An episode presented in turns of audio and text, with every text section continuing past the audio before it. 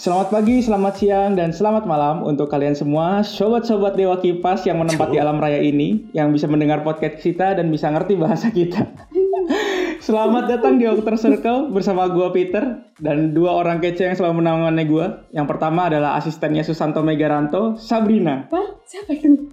Dan satu lagi, tak lain dan tak bukan adalah ketua tim hashtag Kawal Cesi Monica. Siapa lagi kalau bukan Haikal. Anjir.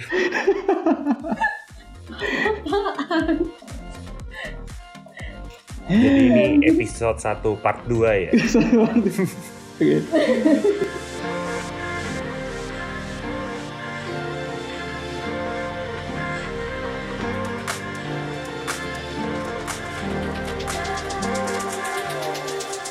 Halo teman-teman sekalian dan para pendengar setia Outer Circle serta sobat-sobat Dewa Kipas. Kalian pada ngikutin gak sih anjir Dewa Kipas ini? Lu beneran gak tahu Susanto Megaranto, Sab? Siapa? Aduh ya ampun. Itu Grandmaster catur Indonesia loh, nomor 1 dari zaman kita, kapan ya? Zaman kita SD apa ya? Ya ampun, nama aku gak ngerti. Gak pada ngikutin. Lu tahu gak kalau kasusnya kalau? Kasusnya Dewa Kipas. Iya Dewa Kipas, yang ngikutin gak? Dewa Kipas. Ya sekedar tahu aja, cuman nggak nyari tahu banget, cuman misalnya tahu aja kasus yang diduga cheating dan sebagainya. Oke, lu harusnya sih dari dulu daripada catur, sebenarnya gue lebih tertarik bridge sih. Oh bridge, oke. Okay. Tapi ini harusnya lu yang bahas kalau misalkan kita mau bahas ini nih, soalnya lu yang paling jago statistik kan di sini kan. Oke deh, tapi hari ini kita gak bakal bahas Dewa Kipas kan, kita sesuai janji gue di episode yang sebelumnya. Jadi hari ini gue bakal bahas kelangkaan GPU atau Graphical Processing Unit. Gara-gara katanya sih ya, orang-orang itu pada nambang Bitcoin. Jadi pertanyaan yang kita mau jawab adalah, bener gak sih GPU ini dipakai buat nambang Bitcoin? Dan kalau benar, hubungannya apa GPU sama nambang Bitcoin gitu. Untung Haikal nggak keluar lagi ya jokes cringe-nya ya. Jadi sebenarnya kita udah gosok pijat urut. Jokes bapak-bapaknya Haikal udah nggak keluar. Jadi buat para pendengar Outer Circle, sebenarnya kita tuh udah sempet rekaman ini cuma minggu kemarin ya. Cuma gue tuh belepotan banget kan. Jadi gue juga bingung mau ngeditnya gimana. Jadi kita take lagi hari ini. Jadi klaim Haikal yang bilang gue paling jenius nih dipertanyakan nih klaimnya. Oke, sebelum gue bahas dulu nih kenapa Bitcoin atau lebih tepatnya sih cryptocurrency ya, yang lagi jadi seksi-seksi lagi akhir-akhir ini. Nah, sebelum gue masuk ke sana, kita kalau kalian ngikutin nih, di 2020 nih banyak fenomena yang nge-hype gitu kan, gara-gara dikompolin sama Mas Elon. Iya, Elon Musk. Mas Elon, kalau Elon Mas Elon. Iya, Elon Musk di Amerika, kalau Mas Elon di Indonesia. Anjir cringe banget jokes gue. Oke. Okay. Jadi ini kita bersama GameSpot. Hah? Bukan. Kita enggak bercanda. Oke.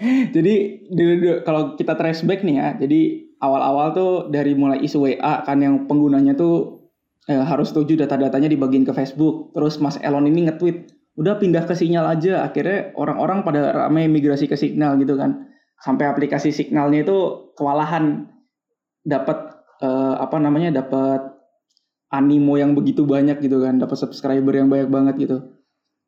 Nah abis itu ada lagi nih, kalau buat pengguna Apple nih, lu kan pengguna Apple nih Kal, nah lu nyobain Clubhouse nggak Kal?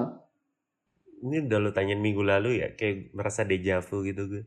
Nggak main ya, itu juga jadi biasanya.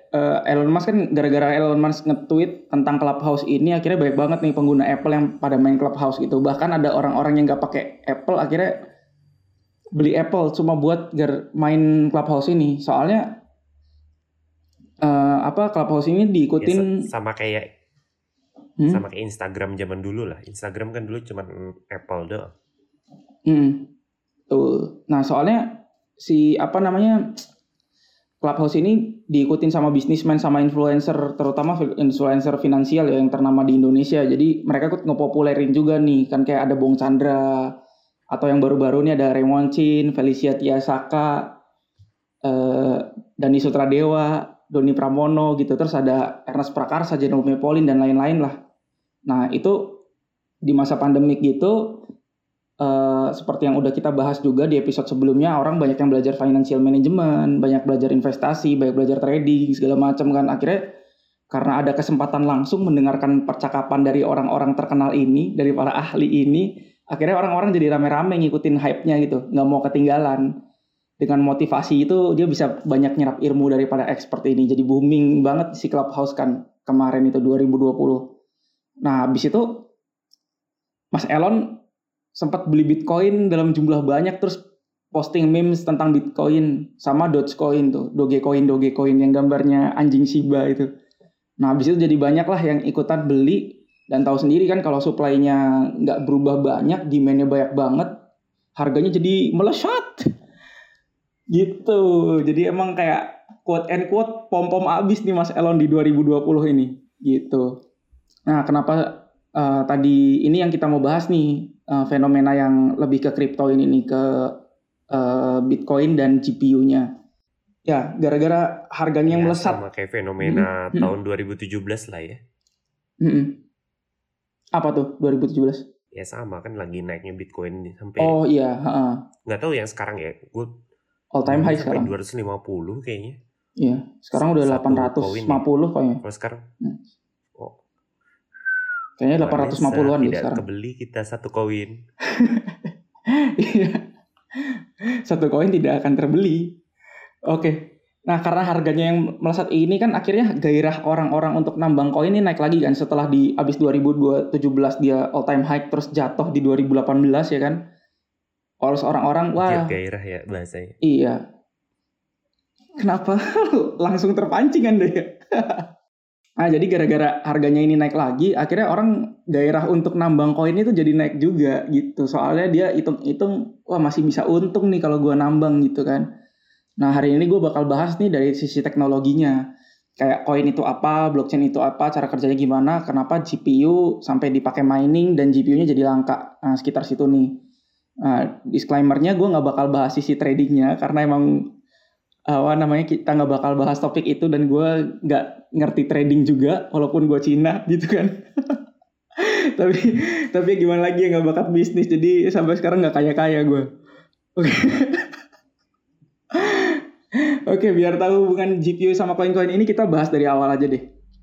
Jadi gue mulai dari Bitcoin ya. Kayak apa itu Bitcoin? Jadi Bitcoin itu salah satu mata uang digital yang memanfaatkan teknologi blockchain gitu. Nah, mata uang digital ini dinamakan cryptocurrency, yang kemudian sering disebut dengan koin gitu. Nah, koin ini ada banyak.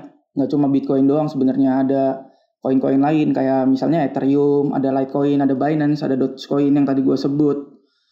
Yang dalam tanda kutip tadi sempat dipompomin sama Mas Elon juga, ya kan? Dan masih banyak koin-koin lainnya gitu. Nah, kebetulan Bitcoin ini itu adalah mata uang kripto atau koin kripto pertama yang ada di dunia, dan yang pertama kali menggunakan teknologi blockchain gitu, yang akhirnya jadi populer banget kan. Dengan inovasinya itu jadi kayak menguncang dunia gitu, populer banget. Jadi orang taunya kalau kripto ya Bitcoin, kalau blockchain ya Bitcoin tuh, padahal beda banget gitu. Jadi semangat dari cryptocurrency ini dan blockchain itu sebenarnya adalah dari ketidakpercayaan terhadap bank sama mata uang dunia gitu, karena value-nya itu yang nggak menentu. Nah bagian ini gue nggak terlalu ngerti dan nggak terlalu jelas gitu ya, nggak terlalu bisa jelasinnya. Nah, jadi nanti mungkin para pendengar atau teman-teman di sini bisa cari penjelasan sendiri dari platform atau influencer yang lebih jago bahas ekonomi. Nah yang gue tahu sendiri selain ketidakpercayaan tadi itu, diantaranya adalah kayak misalnya tarif transfer antar bank dan antar negara yang gede banget, prosesnya lama, rentan terjadi kesalahan kalau ada transaksi kayak gitu. Terus kalau udah salah, duit lu bisa-bisa nggak balik lagi, atau bisa balik lagi tapi prosesnya lama banget dan ribet, harus ngurus antar account, antar bank dan lain-lain gitu. Nah karena dia centralized banget nih, cuma dipegang sama satu entitas gitu kan. Jadi lebih rentan kena hack juga kalau dia dipegang sama satu entitas gitu. Terus sekali ke hack, si entitas ini nih, misalkan karena dia kan di decentralized nih, dia rentan banget kena hack kan. Soalnya kalau sekali ke hack, ya udah si satu entitas ini, atau misalkan gue contohin di bank gitu kan, bank ini kena hack, ya udah abis gitu. Inilah kemudian yang menjadi purpose dari Satoshi Nakamoto dengan Bitcoinnya memanfaatkan teknologi blockchain gitu. Nah, Satoshi Nakamoto ini sebenarnya kita nggak tahu nih, dia tuh satu orang atau satu geng, bahkan dia tuh orang Jepang atau bukan tuh kita nggak tahu gitu. Jadi dia pakai namanya dia menyamarkan namanya dengan Satoshi Nakamoto. Nah, jadi ceritanya gini. Setelah terminologi blockchain ini diperkenalkan tahun 91, nah tahun 2008 tuh si Satoshi ini ngebuat white paper tentang Bitcoin tuh, yang manfaatkan teknologi blockchain ini pertama kali di dunia. Nah, transaksi Bitcoin sendiri ini nggak perlu bank sentral, jadi sistemnya decentralized. Jadi dia itu disebar-sebar gitu, servernya nggak cuma satu, dimiliki satu entitas, tapi disebar-sebar ke seluruh penggunanya dan diverifikasi oleh seluruh orang yang tergabung dalam blockchain tersebut. Nah, orang-orang yang tergabung dan merelakan komputernya menjadi salah satu server di dalam blockchain ini nih, nanti yang disebut dengan sebutan miner atau penambang gitu. Nah, kalau di sistem centralized kayak bank gitu kan, servernya ada di pusat gitu kan. Jadi cuma punya bank tersebut. Nah, kalau yang decentralized ini, dia tersebar gitu. Jadi anggota atau minernya ada 30. Ya kan, kalau anggota atau minernya ada 30, ya berarti kita punya 30 server. Kalau ada 1 juta, ya berarti ada 1 juta server gitu. Nah, jadi udah mulai kebayangkan dari sisi keamanan dari server yang decentralized ini kan. Gitu. Sampai sini gue kecepatan gak nih? Ini gue kayak monolog nih ini. Soal... Oke, kita lanjut lagi. Lo bukannya kuliah tamu ya? Iya, kuliah tamu. Oke. Kita lanjut lagi deh. Kita bahas satu-satu kenapa kenapa namanya cryptocurrency gitu. Nah, jadi cryptocurrency itu diadaptasi dari kata kriptografi dalam bahasa Yunani, yaitu kris. Oh, bukan kryptonite ya? Wah, lanjut. Superman lemas. Lucu om-om banget ya. Aduh, gue merasa tua banget. Akhirnya jokes bapak-bapaknya keluar lagi. Jokes bapak-bapak. Okay. Jadi kripto itu artinya rahasia, dan grafein artinya tulisan. Jadi kalau kriptografi artinya tulisan rahasia, cryptocurrency ini jadi mata uang rahasia. Aduh, anjir, gue ikutan bercanda bapak-bapak. Sorry, nggak gitu konsepnya. Jadi dimaksud rahasia ini sebenarnya itu kayak sandi gitu loh. Nah, jadi ada sandinya. Nanti di mana sandinya? Nanti gue jelasin. Yang jelas dia bukan Sandiaga Uno. Oke. Hampir bikin jokes itu juga tadi. Kenapa? Kita memang udah tua, udah mulai jokes bapak-bapak. Kalian udah memasuki bapak-bapak, usia bapak-bapak ya ternyata. Jokesnya udah kesana banget gitu. Bapak-bapak komplek. Bapak-bapak komplek nih, cringe banget anjir jokesnya. Oke, kita lanjut lagi ya. Jadi sebenarnya mata uang yang ada kriptonya gitu, yang ada sandinya, intinya gitulah. Nah, sandi ini atau mungkin kalau bahasa kerennya tuh cipher gitu kan. Yang kita kenal tuh dibagi jadi dua nih sebenarnya. Yang pertama sandi simetrik, yang kedua sama sandi asimetrik. Nah, sandi simetrik ini sering banget kita pakai di kehidupan sehari-hari nih. Misalnya kayak kode tangan gitu, atau sandi Morse kalau kalian pernah belajar di pramuka gitu kan, pakai, atau sandi yang pakai bendera itu. Atau kalau kalian pernah nonton film tentang Alan Turing itu, tahu kan? Yang cikal bakalnya komputer pertama di dunia itu, yang mecahin mesin sandinya Jerman yang namanya Enigma. Pada nonton enggak sih? Enggak dong. Enggak ya. Ya, jadi itu pokoknya dia super pinter lah. Akhirnya mecahin mesin sandinya Jerman yang namanya Enigma. Itu filmnya judulnya Imitation Game tuh. Itu seru juga sih filmnya. Kita nontonnya Sex Education. Iya betul. Sex and the City ya. Kelihatan umurnya ini. Wow, Sex and the City kelihatan banget tuh. Kalau gue Sex Education masih baru. Sex Education di Netflix bagus. Oke.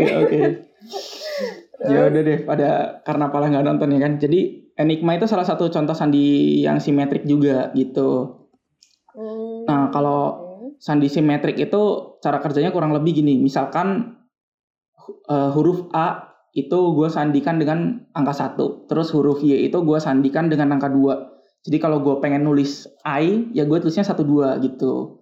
Kalau gue mau tulis Ya, gue tulisnya 21. Jadi kalau gue kirim ke orang dan orang yang itu tahu terjemahan dari sandinya itu, kalau gue tulis 21, dia ngomong, oh si Peter ini ngomong Ya nih gitu. Dia langsung tahu. Itu kalau sandi yang simetrik. Nah, kalau sandi yang asimetrik itu, dia itu perlu metode yang menggunakan dua hal berbeda namun berhubungan secara matematis gitu loh. Jadi dalam proses enkripsi sama dekripsinya gitu. Nah, enkripsi itu gampangnya proses ngebuat sandinya tadi. Kalau dekripsi itu proses nerjemahin sandinya gitu. Nanti ini kita bahas di selanjutnya, jadi diingat-ingat dulu aja nih konsepnya.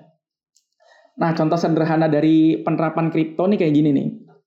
Jadi misal nih, kalian makan bareng sama teman-teman kalian nih kan suka ada yang bayarin duluan gitu kan, terus nanti dibagi-bagi gitu, siapa yang bayar ke siapa gitu. Nah, abis itu biasanya tuh akhir bulan tuh dirapel tuh abis gajian gitu, siapa bayar ke siapa gitu kan. Nah, terus abis itu sistemnya nih decentralized nih. Jadi nggak ada badan terpusat yang ngurusin transaksi ini. Jadi kalau satu-satu dan transaksinya itu jarang, makan barengnya jarang, kan gampang kan nge-tracknya kan. Tapi coba bayangin kalau makan barengnya tuh sering banget dilakukan, orangnya semakin lama semakin banyak, terus yang bayarin ganti-gantian gitu. Akhirnya kalian ini kan sama teman-teman kalian yang satu komunitas makan bareng ini, satu geng makan bareng ini sepakat nih bikin jurnal pembukuan bareng, di mana tiap anggotanya tuh punya catatan sendiri. Kayak misalkan kalian main kartu gitu, main poker, terus nggak ada duitnya tapi dicatetin di kertas siapa yang menang dapat berapa gitu.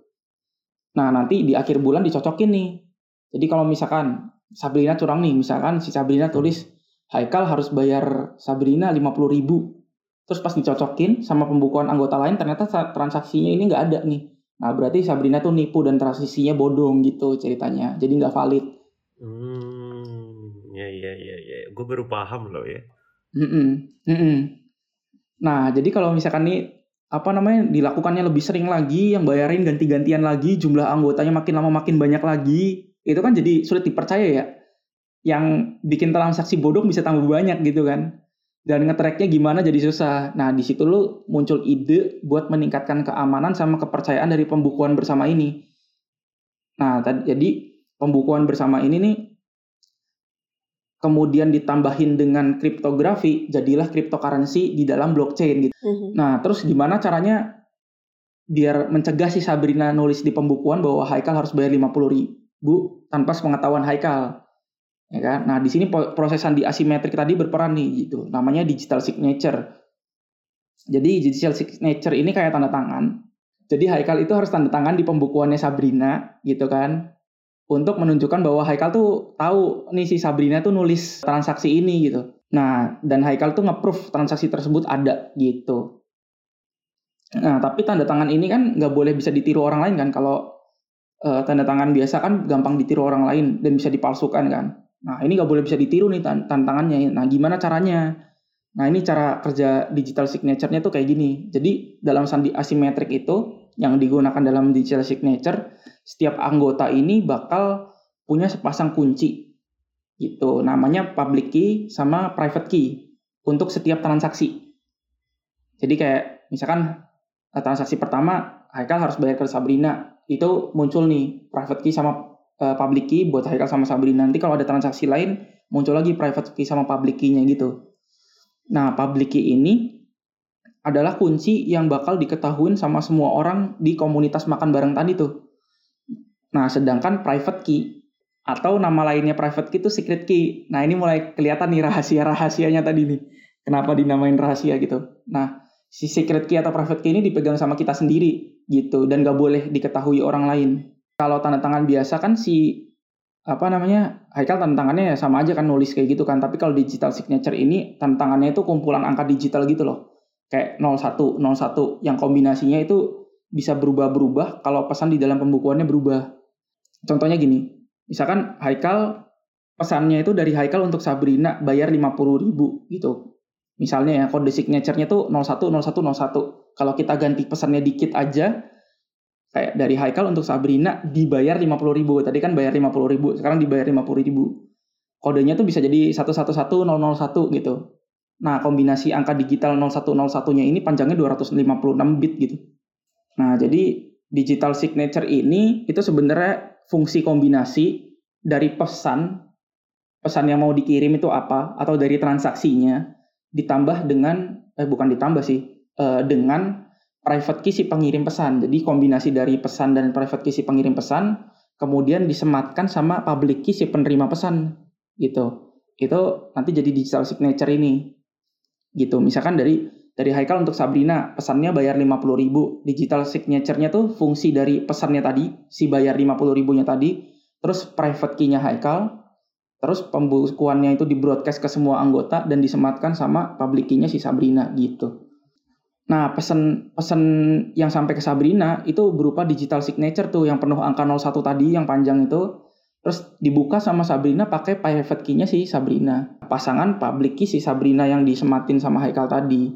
Gitu. Jadi Sabrina bisa baca kalau kode kombinasi 01-nya itu artinya bayar 50.000 gitu. Jadi nggak gampang. Anggota lain tahu nih sebenarnya Haikal lagi ngirim pesan ke Sabrina, tapi anggota lain nggak bisa decrypt, nggak bisa nerjemahin pesannya tuh apa, nggak bisa tahu.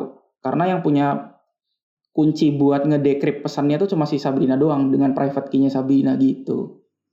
Nah, jadi sistem keamanannya kayak gitu tuh, sandi asimetrik.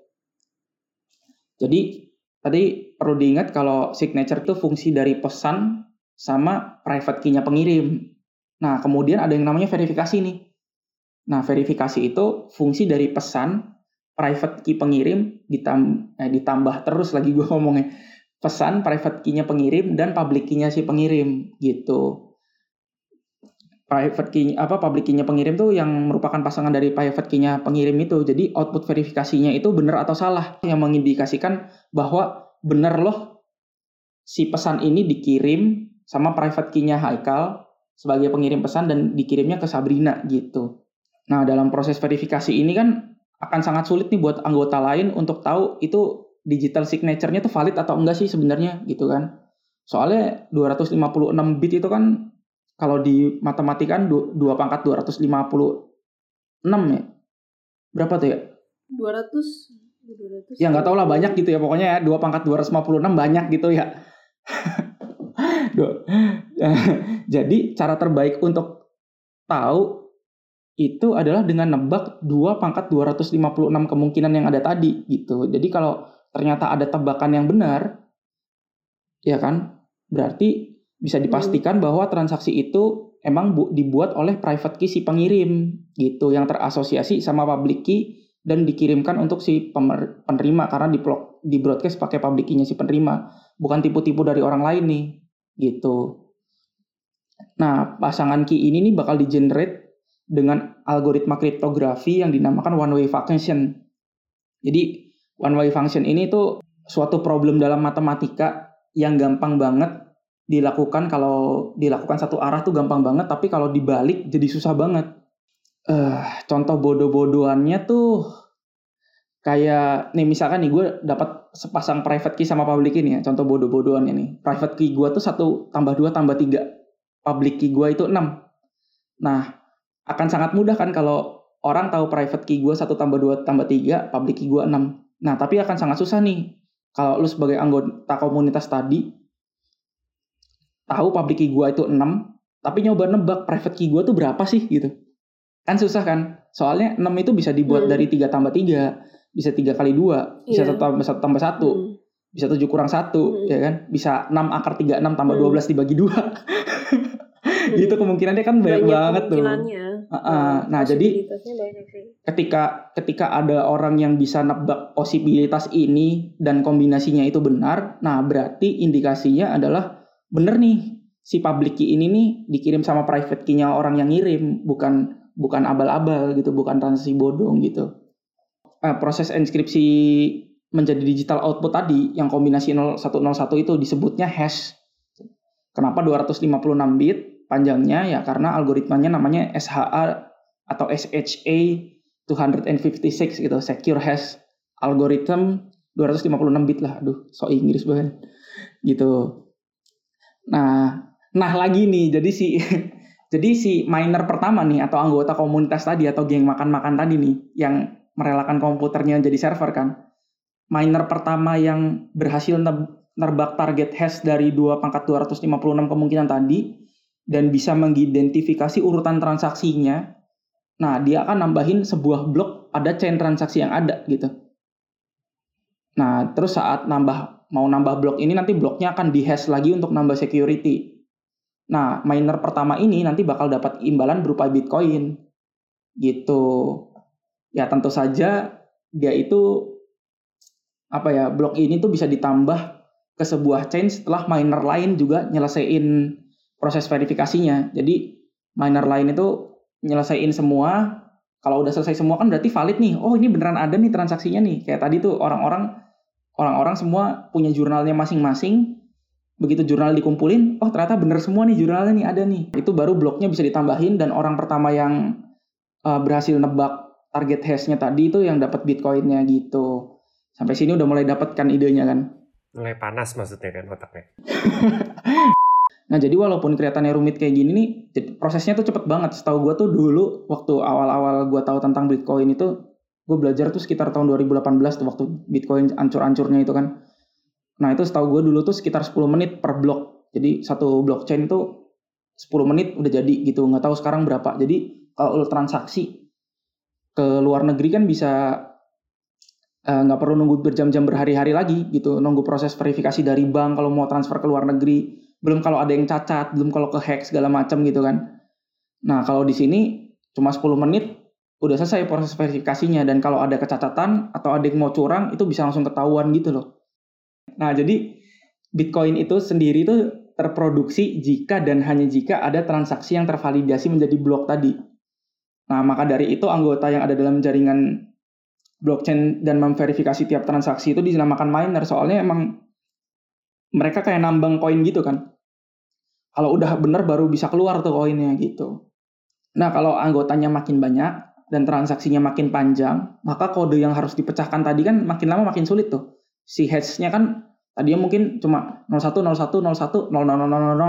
Sekarang jadi 0101010111 panjang banget gitu kan. Jadi banyak banget. Makin lama makin sulit gitu. Kalau makin lama makin sulit berarti servernya juga harus upgrade kan. Jadi itulah kenapa butuh processing power yang besar dari komputer si miner.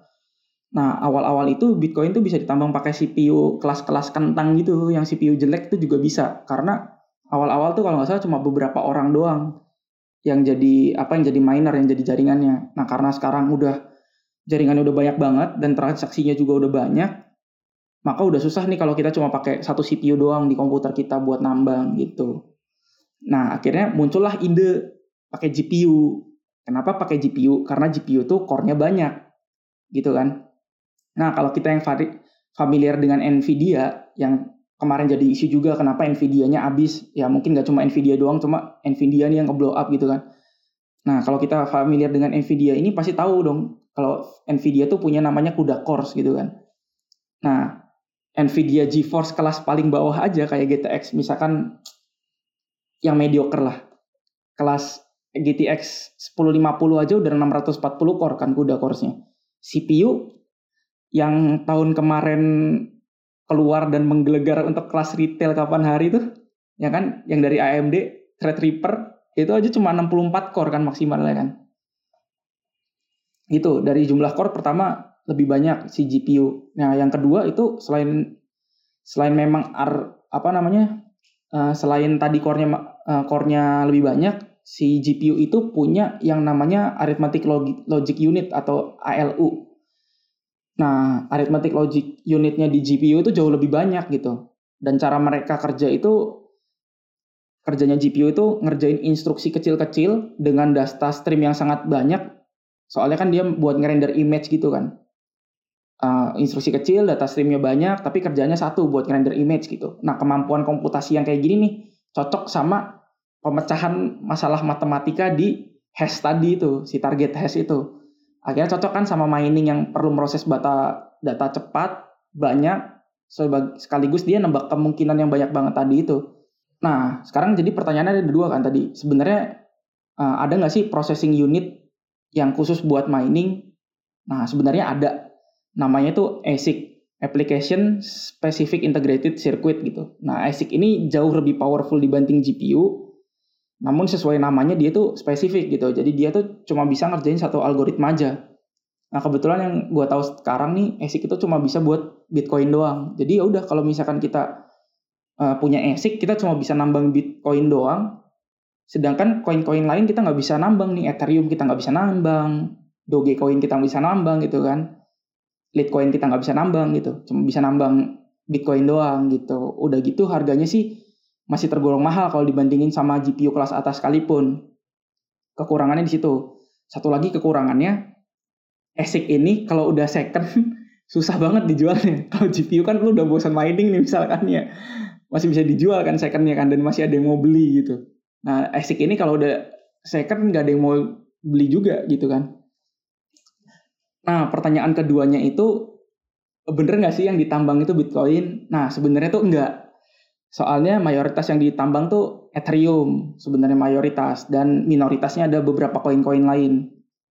Nah, soalnya Bitcoin itu udah terlalu sulit kalau ditambang pakai GPU. Jadi kalau kita lihat sisi ekonominya, intinya dia si minernya ini nggak bakal balik modal lah kalau dihitung sama biaya listrik, operasional lain-lain sama hasil yang dia dapatkan dengan mining pakai GPU itu. Jadi sebenarnya yang kemarin bikin abis itu si Ethereum tuh sih sebenarnya. Nah, kenapa RTX 30 series renyap nih? Sebenarnya, berdasarkan hash rate, nah kalau kita lihat kan di beberapa website untuk benchmark penambangan koin-koin ini, nah ada performa tuh namanya hash rate. Nah, berdasarkan performa hash rate-nya tuh RTX 30 series ini salah satu yang paling tinggi di dunia gitu. Saingannya tuh Radeon RX 6000 series dengan harga yang bersaing juga.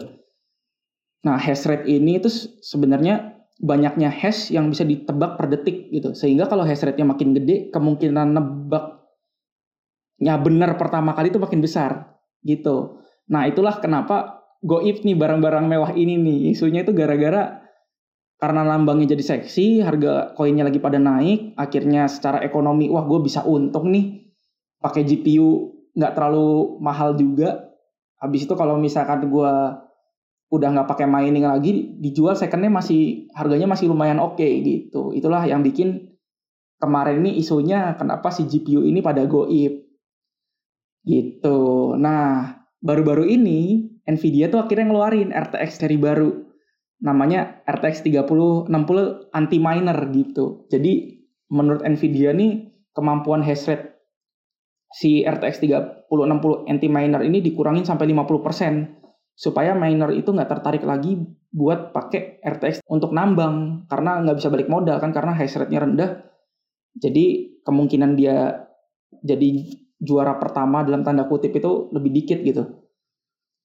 Nah gimana caranya ngurangin hash rate ini dan efeknya apa itu gue nggak tahu juga sih sebenarnya gimana dan cara nguranginnya kayak gimana gitu.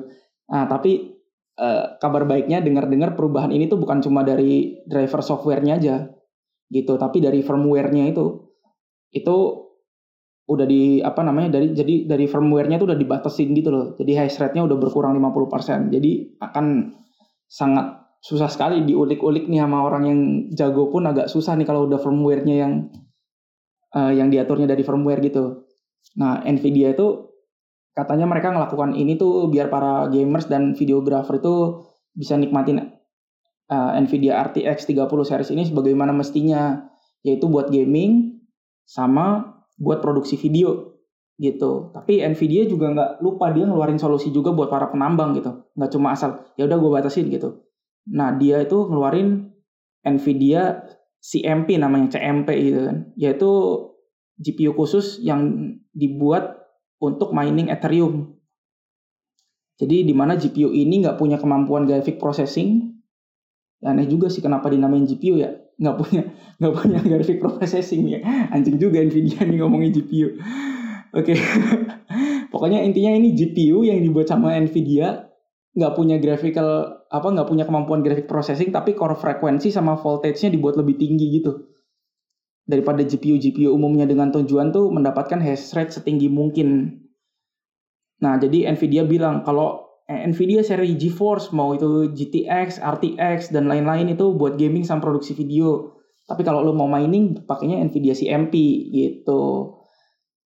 Dan katanya sih udah bisa didapatkan sesegera mungkin nih kata Nvidia-nya. Cuma kita nggak tahu resmi di Indonesia masuknya kapan. Mudah-mudahan secepatnya lah ya. Jadi mungkin Haikal gitu ya kan, pengen ngerakit PC lagi gitu, udah bisa beli nih Nvidia RTX-nya gitu. Kalaupun agak sulit pun ya kebelinya dengan harga yang normal lah ya, tidak dengan harga yang meroket setinggi langit ya kan. Ya Kak, pasti ya, tapi case-nya khusus untuk 30-60 kan. Ya, ini baru dia mau nyikat 30-70 sama 30-80 mah tetap enggak akan bisa. Ini kemarin sih beritanya baru 30-60 sih, tapi kemungkinan bakal naik lagi gitu. Dan memang yang 30-70 sampai 30-90 itu sebenarnya hash rate-nya lebih tinggi, cuma lebih jarang dipakai soalnya ada perhitungan ekonominya juga nih. Ini si GPU ini ngambil listriknya berapa, perlu pendinginan berapa banyak, kayak gitu kan. Itu kan sama biaya operasional listrik lo juga kan, kayak gitu-gitu. Nah, setahu gue sih 30-60 ini nih paling efisien lah gitu. Jadi OPEX lo gak terlalu gede, tapi revenue lo banyak gitu dari miningnya. Jadi profitnya lebih gede lah gitu. Sebenarnya gue gak nangkap penjelasan. Ya kriptonya gue ngerti lah, cuman definisi miningnya apa sih, dia nyari duitnya gimana caranya sih? Oh, jadi kan kripto ini koinnya itu baru dikeluarin, ya kan? Kalau ada yang kalau blockchainnya tadi, kalau ada yang bisa nambahin blok, bener. Nah, untuk suatu transaksi itu bloknya ditambahkan ke dalam chain yang udah ada, dia itu harus diverifikasi nih si transaksinya. Nah, orang yang pertama kali berhasil memverifikasi transaksi ini dan nambahin blok, nah itu dia yang dapat koinnya gitu, yang berhasil ngeluarin koin baru. Gitu bro, konsepnya. Jadi intinya kalau di bank kan lu bayar biaya administrasi, bayar apa. Nah, kalau di blockchain itu lu ngebayar ke miner, karena miner ini udah mau merelakan komputernya atau server yang dia punya untuk jadi server di komunitas, di jaringan blockchain ini gitu. Dan itu harusnya biayanya lebih murah sih daripada lo ke bank atau kemana gitu. Aku mau nanya gitu, sih. aku mau nanya sih. Sebenarnya hal ini tuh ilegal nggak sih? Karena iya. Aku kan sambil Mas Peter jelasin. Aku sambil browsing kayak gini kayak dan nggak sengaja aku mikir ini ilegal nggak ya, dan begitu aku cari dia ilegal atau enggak itu kayaknya tergantung kayak beda-beda ya, tergantung dari negaranya ya, kita melakukannya dari mana gitu atau bagaimana. Emang masih dipertanyakan legalitasnya hal seperti ini. Legalitasnya itu sebenarnya kalau di Indonesia tuh legal, nah cuma di Indonesia tuh dianggapnya sebagai komoditi, jadi aturannya bukan dari OJK tapi dari Bapepti. Ya kan, OJK kan udah pada tahu ya, Otoritas Jasa Keuangan gitu. Nah, kalau Bapepti kan Badan Pengawas Perdagangan Berjangka Komoditi gitu. Jadi dia tuh dianggapnya kayak komoditi aja, kayak emas, tembaga. Tapi masih ilegal untuk digunakan sebagai pembayaran gitu. Tapi diperdagangkan sebagai komoditas boleh, tapi nggak boleh untuk pembayaran. Jadi kayak misalkan kamu bayar pizza pakai kripto, nggak boleh. Tapi kalau kripto ini diperdagangkan sebagai komoditas tuh boleh. Kalau di Indonesia, kalau di negara lain mungkin udah bisa. Gitu. Itu kalau di Indonesia. Kalau di negara lain ada, kalau nggak salah di Australia itu udah sah jadi alat pembayaran gitu. Setahu gue itu di Australia. Dan di beberapa negara lain udah ada yang sah gitu. Masih ya dianggap sebagai komoditi gitu ya. Tapi itu kalau misalkan dia, aku nggak ngerti ya kayak GPU gitu harganya berapa, aku nggak ngerti yang hal-hal seperti itu. Cuma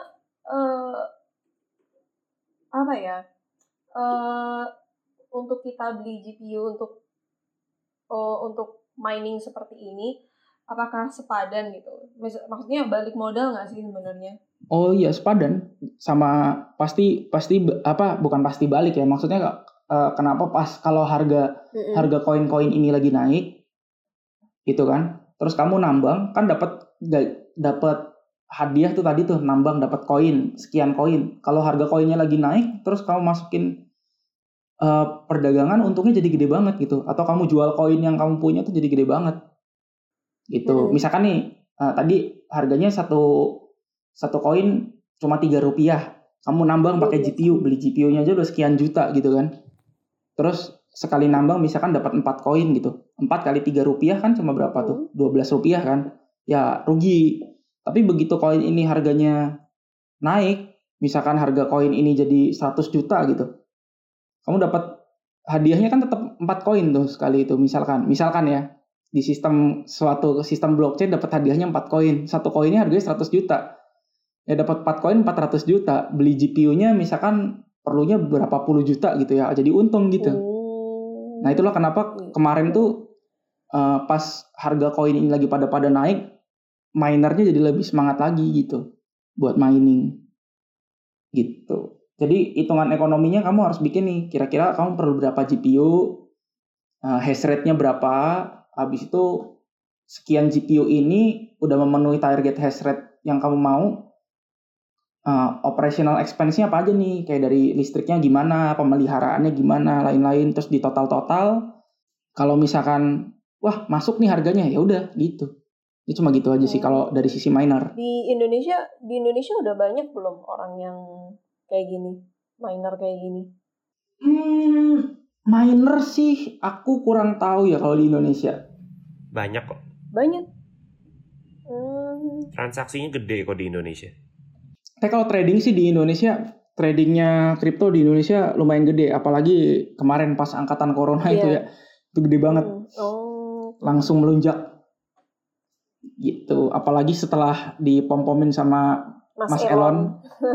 Bukan dipompomin sih sebenarnya sih, cuma ya dia ikut meramaikan. Jadi Mas Elon nih ngapain aja langsung wow gitu.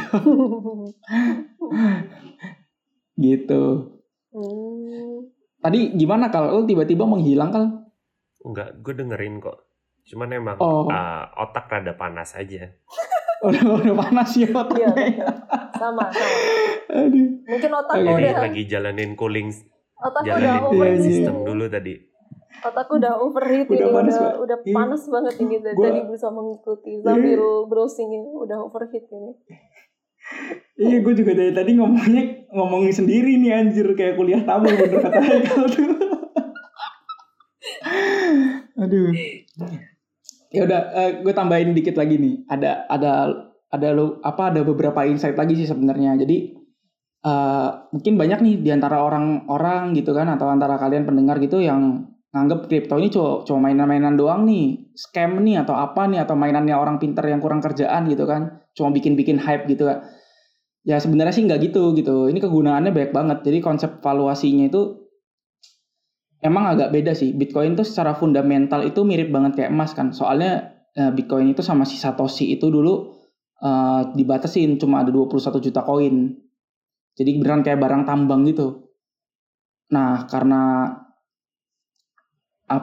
Bitcoin ini koin pertama, jadi koin-koin lain kayak Ethereum, Binance dan lain-lain yang gue sebutin tadi di awal itu adalah alternatifnya. Disebutnya itu altcoins atau singkatannya dari alternative to Bitcoins. Nah, altcoins ini secara fundamental itu beda sama Bitcoin. Kalau Bitcoin tadi mirip-mirip kayak emas gitu ya, kayak barang tambang gitu ya.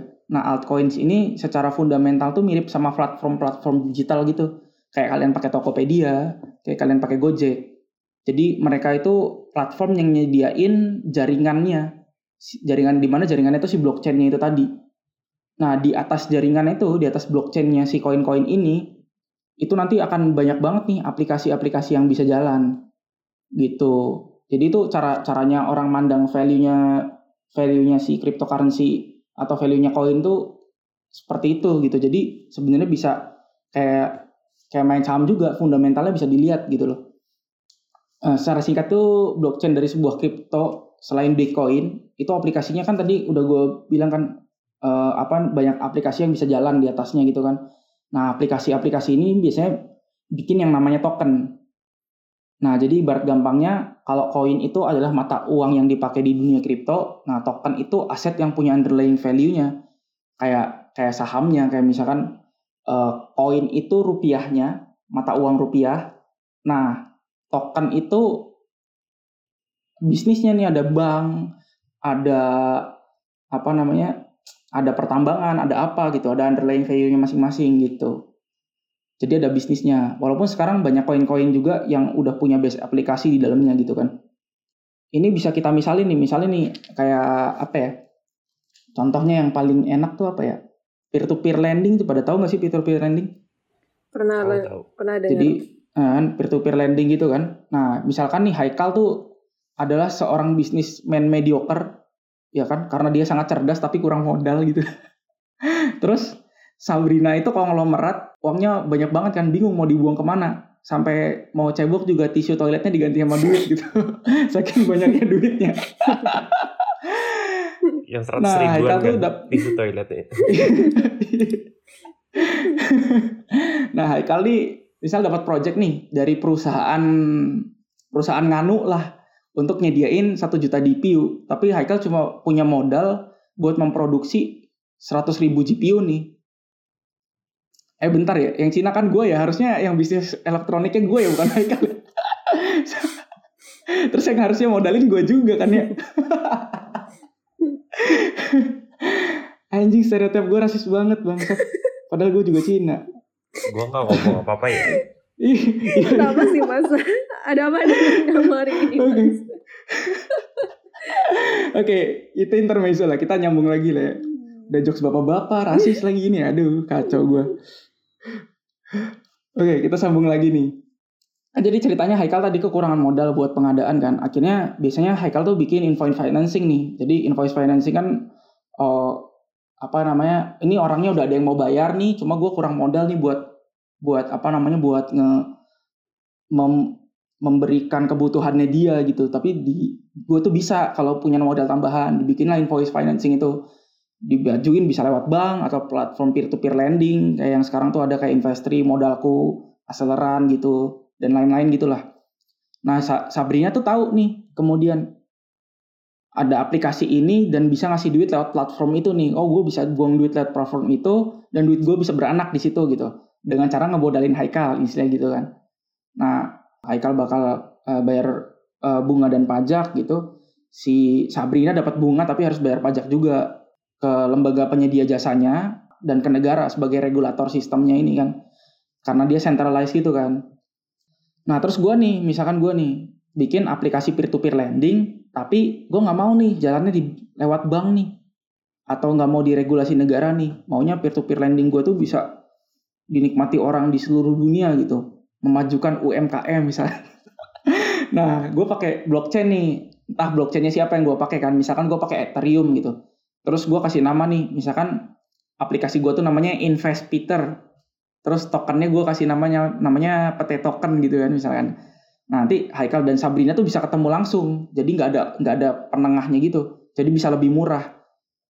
Nah, dan karena gue tadi bikin si pete token dan aplikasi Invest Peter ini di atas Ethereum, nanti yang miner yang memverifikasi kegiatannya itu bakal dapat koin Ethereum kalau berhasil memvalidasi transaksi Haikal dan Sabrina untuk pertama kali gitu sih konsepnya. Dan aplikasi ini banyak banget gitu, nggak cuma peer-to-peer lending aja, semua yang bisa diverifikasi dan bisa divalidasi orang banyak itu bisa di blockchain kan, dan quote and quote tuh kayak dikriptokan gitulah. Nah ada beberapa koin-koin itu yang seru juga sih dan token-token yang seru, kayak misalkan lo bisa untuk pertandingan sepak bola, untuk apa tuh udah ada gitu. Nah jadi apakah cryptocurrency ini akan jadi teknologi masa depan yang menggantikan sistem sentralisasi kayak bank gitu ya, kita tunggu aja lah ya. Nah intinya sih konsepnya sih seperti itu. Kenapa dari konsepnya Bitcoin kayak gitu, konsepnya cryptocurrency lain ya tadi Bitcoin tuh mirip-mirip sama emas lah ya dalam fundamentalnya, dan yang lain tuh kayak platform atau aplikasi gitu, penyedia layanan. Dan koinnya itu jadi mata uang, sementara aplikasi-aplikasinya tuh si token-token ini, dan semuanya itu bisa ditradingkan gitu. Ya sama aja kayak misalkan Kalau token tuh kayak lu trading saham, kalau lu tradingnya cryptocurrency-nya atau lu koinnya yang lu tradingin tuh sama kayak lu trading forex lah, kasarnya kayak gitu. Gitu konsepnya. Dan kenapa tadi GPU-nya habis juga sudah terjawab. Sepertinya gimana? Apakah saya cukup membuat otak alien panas dan mengerti atau tidak mengerti sama sekali? Aku nggak ngerti. Waduh, Kal, berarti kredibilitas argumen lu kalau gua jenius tuh gagal, Kal. Ya orang jenius belum tentu bisa jelasin ke orang bodoh kayak kami berdua. Aduh. Otak panas. Udah gagal target kita 30 menit. Udah. Waduh, satu udah jam, hampir satu dikasih jam. Ini waktu udah berlebihan. Iya. Oke deh, jadi gitu aja berhubung otak-otaknya pada panas ya kan. Dan teman-teman juga mungkin udah ini orang ngomong apa sih, ngomong sendirian mulu dari tadi gak jelas gitu. Cuman kalau masih ada yang pada bingung bisa di DM aja Instagramnya kita ya. Nanti Peter yang akan jawab. Nanti gue jawab dengan cara memberi kalian ini link expert cryptocurrency. Gitu kali ya. Oke deh. Jadi semoga bermanfaat. Kalau memang bermanfaat dan kalau kalian ngerti. Dan kalau ada yang kurang-kurang, ya kan kayak kurang tepat, ya kan kurang detail, kurang ahli atau kurang lama waktunya. Kalian bisa sampai kalian bisa komen tuh kayak tadi misalkan kalian mau tanya-tanya bisa komen juga di IG kita, mau kasih kritik atau saran bisa juga di @outercircle.podcast. Thank you buat semuanya yang udah dengerin, sampai jumpa lagi di Outer Circle episode selanjutnya. Bye bye.